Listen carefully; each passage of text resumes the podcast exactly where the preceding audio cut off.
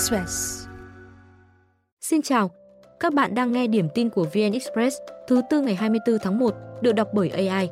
Sau đây là một số tin tức đáng chú ý được cập nhật lúc 6 giờ. Chiều qua, Chính phủ yêu cầu các bộ ngành, địa phương chuẩn bị phương án điều hành, không để thiếu hàng, gián đoạn nguồn cung gây tăng giá đột biến, phải bảo đảm cung cầu hàng hóa các mặt hàng thiết yếu như xăng dầu, vật liệu xây dựng, lương thực, thịt lợn và thực phẩm tươi sống, vật tư nông nghiệp, dịch vụ vận tải.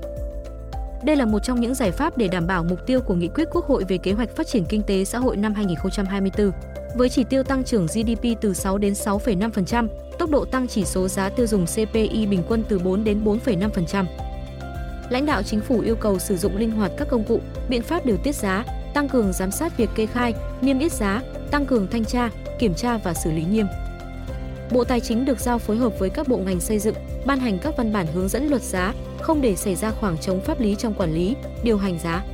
Năm 2023, chỉ số CPI tăng 3,25% so với cùng kỳ năm trước do một số địa phương tăng học phí theo lộ trình. Sau kết luận thanh tra năm 2019, địa bàn 2 xã Minh Chí, Minh Phú, huyện Sóc Sơn, Hà Nội phát sinh 139 trường hợp vi phạm đất rừng, hiện còn 45 công trình chưa bị xử lý. Về xử lý các cá nhân liên quan vi phạm, huyện đã kỷ luật 11 cán bộ của hai xã, trong đó cách chức chủ tịch xã Minh Phú, cảnh cáo chủ tịch xã Minh Chí, khiển trách hai phó chủ tịch xã, 4 cán bộ đội quản lý trật tự xây dựng đô thị và 3 công chức địa chính xã. Huyện cũng chuyển công tác bí thư đảng ủy xã Minh Chí. Huyện Sóc Sơn cho rằng nguyên nhân dẫn đến tồn tại trên là bất cập trong quy hoạch rừng năm 2008. Quy hoạch rừng trồng lấn các loại đất hộ gia đình, đất quốc phòng, an ninh, đất công trình dự án, trụ sở cơ quan. Quá trình triển khai quy hoạch chưa có dự án tổng thể, cơ chế, chính sách để thực hiện giao đất, giao rừng, xác định danh giới rừng và đất lâm nghiệp, đo đạc bản đồ địa chính đất rừng. Việc xử lý một số trường hợp vi phạm còn chậm do một số hộ dân có đơn khởi kiện và tòa án nhân dân có văn bản áp dụng biện pháp khẩn cấp dừng thi hành quyết định hành chính. Có những hộ sinh sống, sản xuất trước thời điểm quy hoạch rừng năm 2008 nhưng không được đảm bảo quyền lợi do quy hoạch không được thực hiện dứt điểm. Từ đó dẫn đến hành vi vi phạm, tự ý xây dựng công trình trong quy hoạch rừng. Để giải quyết dứt điểm vi phạm, huyện Sóc Sơn sẽ đẩy nhanh tiến độ giả soát, đánh giá hiện trạng rừng, thống kê bất cập để báo cáo thành phố, làm cơ sở điều chỉnh quy hoạch rừng năm 2008. Rừng phòng hộ Sóc Sơn có diện tích hơn 4.500 ha trải rộng trên 10 xã.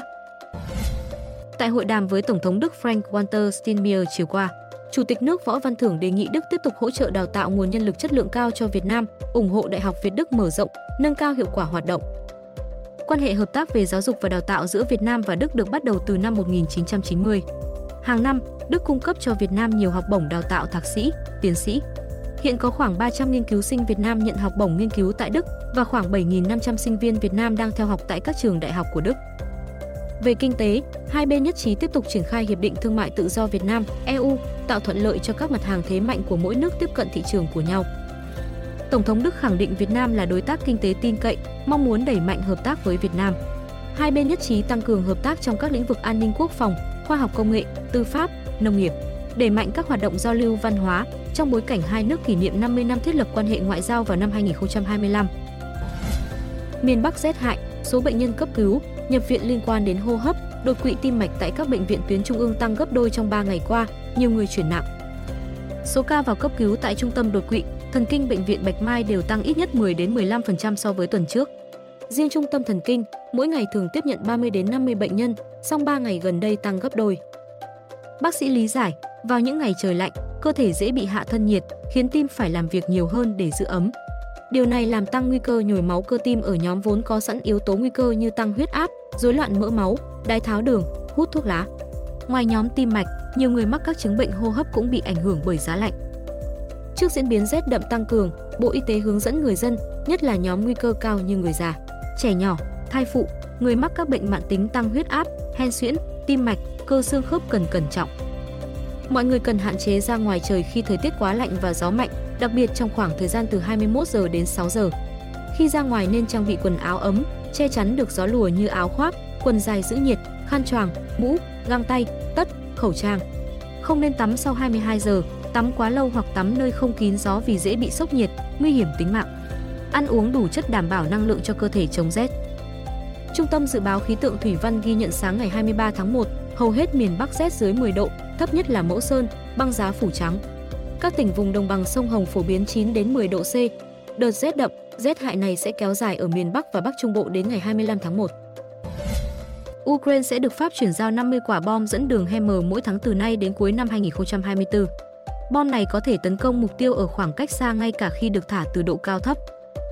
Bom sử dụng hệ thống dẫn đường quán tính hỗ trợ bởi định vị vệ tinh GPS, giúp nó có thể tấn công chính xác mục tiêu cố định đã được cung cấp tọa độ cụ thể. Bom Hammer được trang bị thêm động cơ rocket sử dụng nhiên liệu rắn, lý do khiến nó còn được gọi là tên lửa. Bom Hammer có tầm bay tối đa khoảng 70 km khi được thả ở độ cao lớn. Hiện chưa rõ bom sẽ được Ukraine trang bị cho máy bay nào, song nhiều khả năng sẽ là tiêm kích Su-27 và MiG-29. Hai mẫu chiến đấu cơ đã được không quân Ukraine hoán cải trước đó để sử dụng được bom G-Dammer, vốn có kích thước và khối lượng tương tự Hammer. Thông tin sẽ tiếp tục được cập nhật lúc 17 giờ.